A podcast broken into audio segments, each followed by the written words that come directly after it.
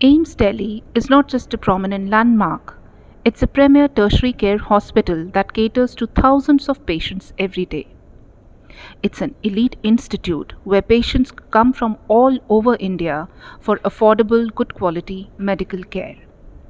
Getting selected in AIIMS competitive exam is a matter of great pride and status in India considering its rich legacy of medical education and care. Medical anthropologist Dr. Anna Ruddock, in her latest book, Special Treatment Student Doctors at the All India Institute of Medical Sciences, goes behind this sheen and elite aura and uncovers some troubling aspects of medical education at AIIMS. Her book, a rare anthropological study of a medical institute in India, asks relevant questions about AIIMS competitive exam its ranking system, and highlights the bias against students who have been selected through caste based quota. It's a refreshing and yet troubling look at India's most famous hospital come medical college. Let's hear more from Dr. Ruddock. Dr. Ruddock, welcome and thank you for speaking with News 9. Okay, yes. So my my approach to AIIMS in the book is is twofold. I look at it primarily I look at it as a very specific and quite unique institution in and of itself that I believe is deserving of greater study and scrutiny by social scientists than it has, you know, had before. Um, that said, I'm also interested in medical education more broadly. And what's so interesting for me about AIIMS is that we can have that conversation about general medical education, particularly MBBS education at AIIMS, but we can also approach it by looking at the influence and the power that AIIMS has to influence other institutions and the way in which they provide medical education. And that's not to say that it does influence everywhere, but it does have a stature and a status and a power.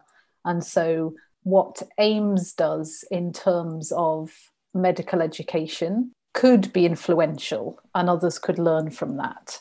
So, when I say that medical education, as you put it, can be leveraged to address health inequalities, I would say yes, but that's not to say that I maintain that that sole responsibility lies with AIIMS, if you see what I mean. But because of the complexity of the AIIMS mandate, AIIMS was mandated at its founding to do many different things at once. Um, it was, you know, intended to be this specialist institution at the same time as training MBBS students.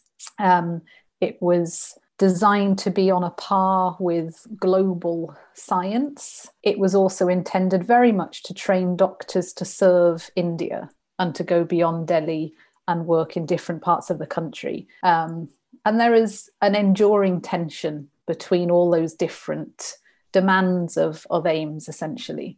Um, so my when it comes to thinking about what medical education can do vis-a-vis inequality, I look at it through I approach it in different ways. Um, so one of the ways that I look at it is to say what would happen. So the MBBS curriculum at AIIMS is very, very limited I think we can say. And it's very much focused on medicine as a technical endeavor. Yes, you have a community medicine module. Um, you know, the faculty there do do their best. It's but it's not a particularly popular module and it doesn't have a lot of prestige attached to it for a variety of reasons. Um, but beyond that, social science and the humanities are really absent. That's not to say some students don't read and learn in their own time, but in terms of it being a structured part of the curriculum, it's not there. And what's very interesting about that is that actually, in the original act that founded the All India Institute, there is an article in that act that provides for the integration of humanities into the curriculum. So there is a press, it never happened but it shows that it was part of a conversation early on and there is a precedent. And what I'm interested in, in is not so much arguing that doctors should be trained to remedy social inequality, because there are various various reasons why that is ambitious and not necessarily appropriate. That said, by integrating social sciences and humanities, I do believe that we can open more of a space for reflection and critical inquiry into what it means to be a doctor, what is the role of the doctor in society, um, and what does it mean to be trained at an institute that has a reputation for being the best, that is considered elite, and yet serves some of the poorest people, the most marginalized people who are in need of care that they can't access elsewhere? So that's an interesting dynamic. And I think all of these different angles open up space for a conversation about the potential of medical education that is not currently being fulfilled. In your book, you have uh, mentioned that how social sciences are missing from medical education in India. Also, students who are applying uh, for uh, students who are sitting for medical college exams, uh, they are not tested on their knowledge. They are tested only on science subjects. My question to you is that is a similar practice followed in other countries also, especially in UK, uh, from where you belong? Sure. Yeah, it's a it's a good question, and I can't speak for every context in the world, obviously. Um, in the UK, yes, social science and humanities are components of medical undergraduate medical education. They are still inadequate as far as many of us are concerned. And we see some of the sim- some similar dynamics for sure in terms of you know the lack of space for critical inquiry, for reflection into inequality, and then how that plays out downstream when it comes to medical practice. Um, the question of the entrance exam, it is different elsewhere. I am sure there are countries that also have this very, very narrow selection criteria. Um, and it's a challenging area because the AIIMS exam did used to have a bit more space for a narrative uh, component. So, and there is a very valid argument that the numbers are such that logistically it's impossible to make this exam more um, more comprehensive, and particularly when it comes to saying, you know, how do you put an interview component into an exam that hundreds of thousands of people are taking. Um, there's a logistical argument there, and there's also a more of a kind of philosophical, ethical argument around subjectivity. Who grades that? Actually, by allowing more of a narrative component, are you potentially skewing things even more in favor of upper caste and privileged students? Because you can be coached, we know, to do well at anything and so what that would just it would just spawn a new industry right? There'd be a new stream of coaching which would be how to give an interview.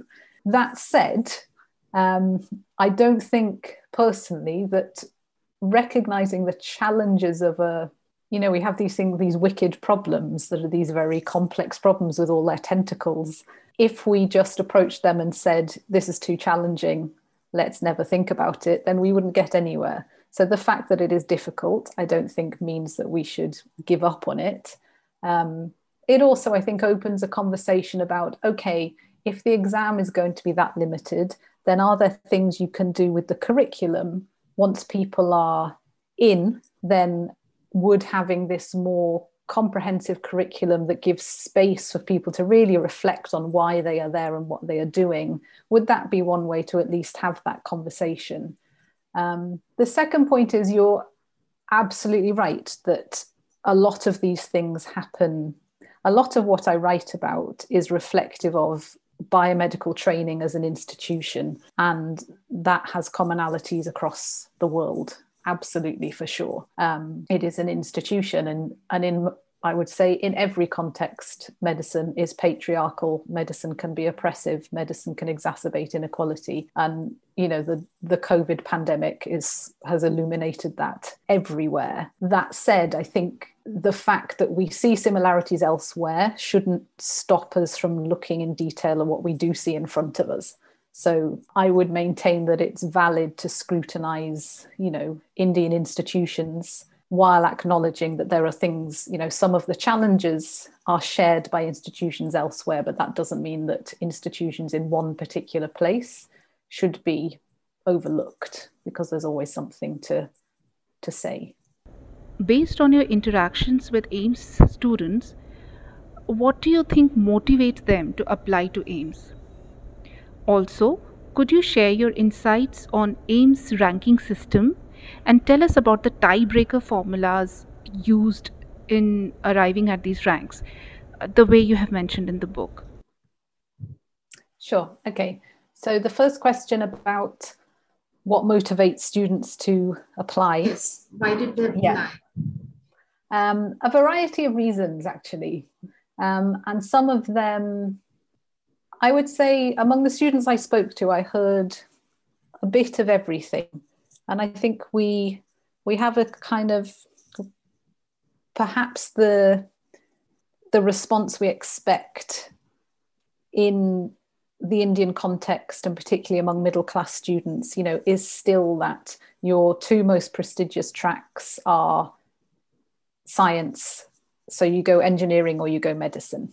And and that still holds for a lot of for a lot of families. Um, and perhaps engineering has kind of become something new because now there's this uh, there's this more conceptual engineering. And of course now we have finance and we have entrepreneurship and mbas and there are new routes. Um, what was interesting is is that in some cases the there was a challenge to the idea that families would necessarily be happy for a student to pursue medicine so there are a few examples in the book of students who really wanted to pursue it against their families' wishes um, because parents thought it was going to be too difficult or it was going to take too long to train. Um, and people, I think, who had perhaps witnessed other people going into medicine. You know, medicine isn't isn't a guaranteed um, path to fame and fortune. I, that's how it it differs in in many ways. And and it depends where you train and it depends the path that you take and where you want to practice. Um, of course AIIMS getting into AIIMS comes with a more or less a guarantee that if you choose that path you will do well because you have this this badge of, of prestige. Um, but yeah so there were some students who did pursue medicine because their families or their teachers had said, you know, you're doing well in sciences, you should do this. Um, there was one student who was a wonderful example of pursuing, you know, prestige above all else. He'd started at IIT and then didn't like it, so dropped out and managed to some then got into AIIMS. So that was just an idea of the equivalence for some people still of you know let me just go to the best place for whichever subject it is. Um, there were some who were studying medicine because they thought it was some felt that engineering was becoming too saturated and that medicine had more prospects. Um, some did see it as a particularly those who came from medical families um, who were, you know, at the upper end of the middle class spectrum, I would say, and in some cases, probably upper class would be a better description, um, who did see it as a as a as a no brainer. Really, they'd never really questioned what they were going to do. It was just a given that they would pursue medicine, and they could see the security in that. And then there was there were a few students who were in it because they wanted to alleviate suffering, as they put it um, and they want to to make a difference. So so there are a variety of a variety of responses to that, um, and I think you know one of the things I would love to do in the future is to follow up because of course these motivations change as you go through your training and through your career. Um, and, and I do think that we forget sometimes with these elite institutions just how young the students are you know when they're taking the exam when they're doing their coaching when they start their their degree they're very young um, and they haven't been exposed to a huge amount because so many of them have been so focused on coaching and practicing to get in that the world has kind of shrunk to this ambition. And that doesn't leave a lot of room or space for thinking about why you are pursuing a certain path. Um, and then of course one of the big things about an institution like AIIMS is that once you have made this spectacular achievement of getting in, then then a pressure comes with that and an expectation comes with that that you will continue to achieve in a similarly kind of socially sanctioned way which is one of the reasons why for students who are interested in things other than super specialized practice in an urban area that turned out to be very challenging for them because there's very little support or encouragement of that kind of path. Um, rank and the entrance exam really fascinating so i this is one of the ways in which i approached affirmative action and the arguments around merit, um, as well as being personally interested in. I in the book I use this concept. I came up with this concept of a biographical number because you know I have lots of Indian friends. I, I know a lot of. I, I knew this concept of rank. I wasn't. I didn't go to school in the UK at a time. I also didn't go to private school, but rank was not a feature of my education. And of course, for all of my Indian friends, it's been there for as long as they can remember. Um, so it's not as though you know you arrive at AIIMS and this is a new thing. What what I find interesting is one what this this concept of a biographical number is saying okay what does this number do to someone's self-perception to their subjectivity what does it really mean to be ranked fifth or 10th or 20th or 5000 in terms of how you perceive yourself and also how you perceive your prospects for the future? How does that influence what you feel that you you are able to do and what is a realistic aspiration for you given your rank? So there's that. And then there's also the way in which rank becomes a weapon in the merit argument whereby at an institute like AIIMS that has so many thousands of people taking the exam, and you were saying about the tiebreakers, when you actually look at the results for the MBBS entrance exam, they are virtually they're calculated to seven decimal places and they are virtually identical for a long long long long time as you go down that list and so in some cases they use mathematical formula to force a differentiation where it doesn't exist um, and I argue and I build on the work of Satish Deshpande, sociologist, about this, about the way in which that rank is used as a tool to, as he puts it, create heterogeneity where there is homogeneity. So rank creates an impression of difference where actually there is sameness for a long way down um, way after you know all the seats at AIIMS are filled. You have to go through hundreds of, of ranks, and then, then rank gets converted into everyone knows at which point the cutoff is for a particular category. And if you were in that general category and your rank corresponds to that, we see how that becomes a narrative weapon, and certain ranks are deemed as corresponding to be meritorious or really deserving of your place at AIIMS. When in fact, what we see is that very many people get very, very similar scores and there isn't a lot of difference. But when you're in a reserved category, you get labeled, of course, in a way that when you're in the general category, you don't. So, this caste or community identity gets ascribed to people at a certain rank, um, with exceptions, but on the whole. Whereas in the general category, you don't see upper caste written next to someone's name in the in the exam results. So they're they're some of the and obviously it's a huge conversation, but they're they're the some of the aspects of rank that I found particularly interesting. You have also discussed in detail the very controversial and sensitive issue of affirmative action in India's medical education. Most students you spoke to said that caste based discrimination was not overt at AIIMS. But what were your observations? What was the subtext here? What I found interesting was when that narrative um, or that assertion of there not being discrimination was appeared to be undermined by other statements or examples when it seemed that actually caste does matter. And of course, caste matters. I mean, of course it does.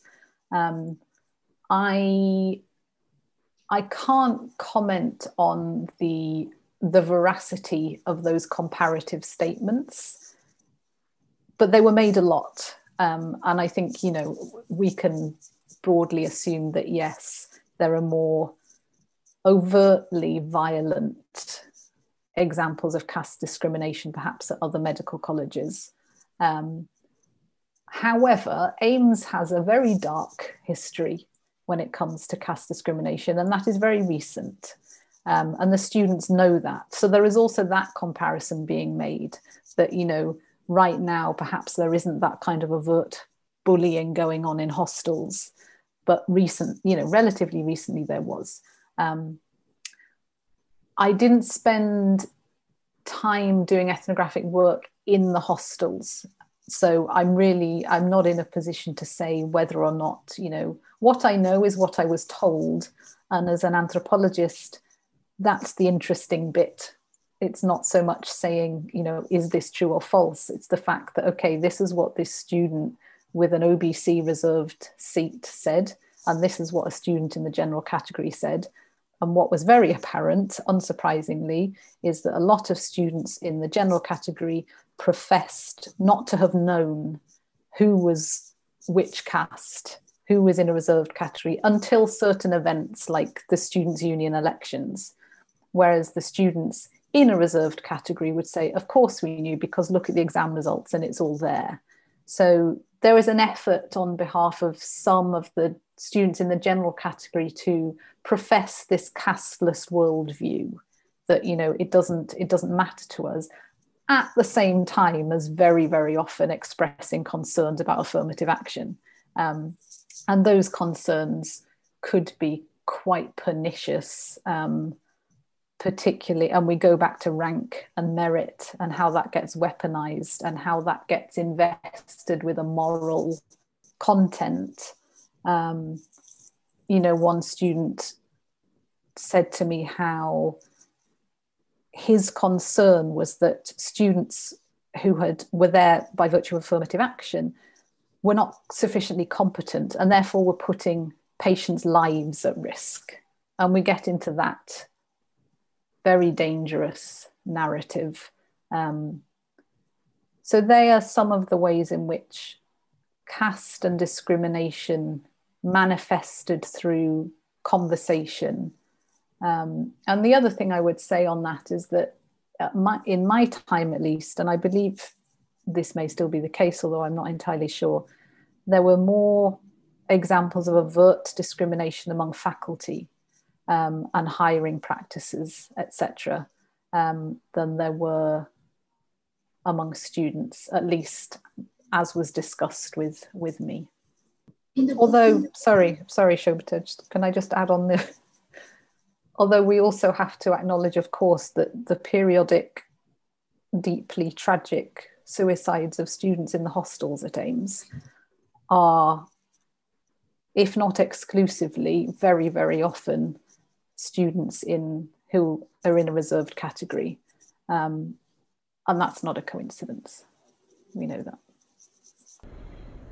Um, in chapter 5 of your book, uh, you have written about this very interesting concept of patient labor.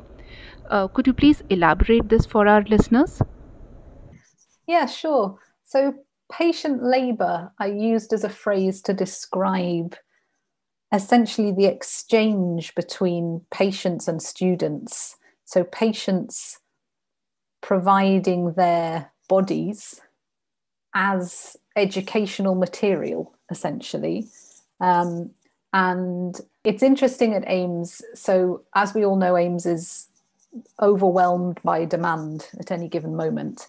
And the narrative that students had about patients was twofold. On the one hand, there was this narrative of they are too many, it's overcrowded, and the number of patients compromises the ability to provide um, respectful care, I would say. You know, the reason that sometimes patients aren't treated as well as they should be is because we are under too much pressure. So there's that narrative. And then there is also a narrative that patients are an educational asset. Um, and this is what I began to understand as as patient labour. And there's a concept in medical anthropology about bioavailability, and that's about this exchange of um, the way in which people make their their bodies available, often to the state, um, whether through organ transfer or blood donation, and what the the political content of that of that action may be. And at AIIMS, what I find or found really interesting about this is, is the fact that the, the value of the MBBS is, is produced, at least in part, by patients who do not have access to the type of healthcare environment in which an AIIMSonian is ultimately expected to practice. So there is this kind of disjuncture where pe- students recognize the value of the numbers and the clinical diversity. And they know that a lot of those patients are at AIIMS for want of accessible, affordable, competent primary or secondary care elsewhere. Um, and yet, students are encouraged to aspire to a very you know high technological super specialized predominantly urban and ultimately by default private practice so that's the the dynamic there that i that i found interesting you have quoted a former director of AIIMS saying AIIMS killed the GP. Why do you think AIIMS has pushed for specialization and super specialization in medical education? This, yes, this goes to the heart of that point about the complexity of the AIIMS mandate. And actually, if you look at all the different things AIIMS was expected to do, it's very unlikely it would ever have been able to fulfill all of those. Um, and this is another example, you know, this wonderful quote, AIIMS killed the GP it's to me what it really illustrates is this point about the power of influence that AIIMS has as an institution. So, of course, it's not a literal, you know, AIIMS single handedly obliterated the idea of the GP. But because when AIIMS was established, it was not supported by primary, secondary healthcare infrastructure. This phenomenon that we still see or we see in ever greater to ever greater magnitude of patients coming for that type of care that began almost immediately. And so as therefore did this you know patient labor concept which happens everywhere. Students learn through patients of course. But this particular phenomenon where patients were coming for a particular type of care or for want of a particular type of care but students were not being encouraged to pursue that as a career or as a legitimate career path. That is partly why this person said, you know, AIIMS killed the GP because the need was so clear and yet that wasn't met. And of course, patients were treated and given the care they needed, but the education that students were receiving didn't necessarily reflect that need by encouraging um, training in general practice and certainly not by validating it as a medical path that is as valid as becoming, you know, a radiologist or an anesthesiologist or whatever speciality uh, a student chooses to pursue. So I do think that's that's as much about um, the reputation and the influence of the of the institution um, as it is about the actual practice. Uh, this brings me to my last question. Dr. Ruddock, why did you decide to write an anthropological study of AIIMS? And knowing the premier elite status of AIIMS in India, was it easy for you to do your research? Yeah, thanks. Um, so, in terms of the motivation for the work, I so at the time I was actually working as a as an analyst um, at the UK foreign and what was the UK Foreign and Commonwealth Office, and I was working as an India analyst, and I wasn't particularly um, enamoured of the priorities, shall we say. Um, and I knew that I wanted to do a PhD at some point, and I loved anthropology. And so I decided to go back to university and do my PhD in medical anthropology. I knew I wanted to focus on India. I knew I wanted to focus very broadly on health inequalities. I have always been and continue to be, because it still hasn't been answered, fascinated by this question of why public health care has never been never became a political priority um, and why India why India has struggled with that. We know the colonial story and the legacy of that, but I'm also really interested in why kind of contemporary politics from 47 onwards, why public healthcare never really became, never really found its place on the on the political agenda. Um, and I was also a, a little bit contrary in that you know, medical anthropology in India tends to be, I think this has probably changed a bit, but at least when I was studying, it tended to be based around community studies. Um, so you're more kind of traditional anthropology, where you'd work in a community and look at treatment seeking or illness experience. And there's some really excellent and, you know, now by now quite legendary work that, that comes out of that but I wanted to do something a bit different. And I was interested in power and how medical power is formed. Um, and I was having conversations with people, and AIIMS kept coming up. Um, and there is a there's a great quote from a, a, French anthropologist called Didier Fassin who wrote a piece about public ethnography, public anthropology, and he writes about the role of ethnography being to the way in which it can simultaneously interrogate the obvious and illuminate the unknown. And that was the appeal of AIIMS for me because it's both things. It is so present in public imagination, um, and there are so many assumptions attached to it that in some ways it is obvious everyone has something to say about AIIMS, especially around Delhi. Like everybody has something to say. Everybody knows where it is. It's on all the road signs. But at the same time, it's very, very understudied. And so in some ways it's actually quite unknown. So that was that was the appeal, this combination of this institutional power um, and also wanting to do something that no one had done before. And in terms of getting access, yes, it was a challenge. There's a there's a good reason why there's not a lot of these studies around. um, one of the the many advantages I think of doing this kind of project as a PhD student is that you do have the luxury of time that you may never have again to do this kind of work. So I did have the time to persevere. Um, and yes, it was challenging there was some resistance inevitably but there were also people who were very open to you know what i was curious about. Um, and also yes it was challenging but it's also a very good example of how elite networks you know function cross, function globally. So I was at the India Institute at King's College London. It's not, you know, and I had a connection to the Ministry of Health and Family Welfare, and so you know those those networks are in place. So I would never pretend that it was it was just me on my own, and it was certainly easier for me, I would say, to to gain access. You know, um, coming from a British university with these connections than it may be, you know, even for an Indian researcher without that kind of institutional and elite backing. So it's important. I recognize, I acknowledge my persistence, but I also very much acknowledge the, the support I had to, to get in the door.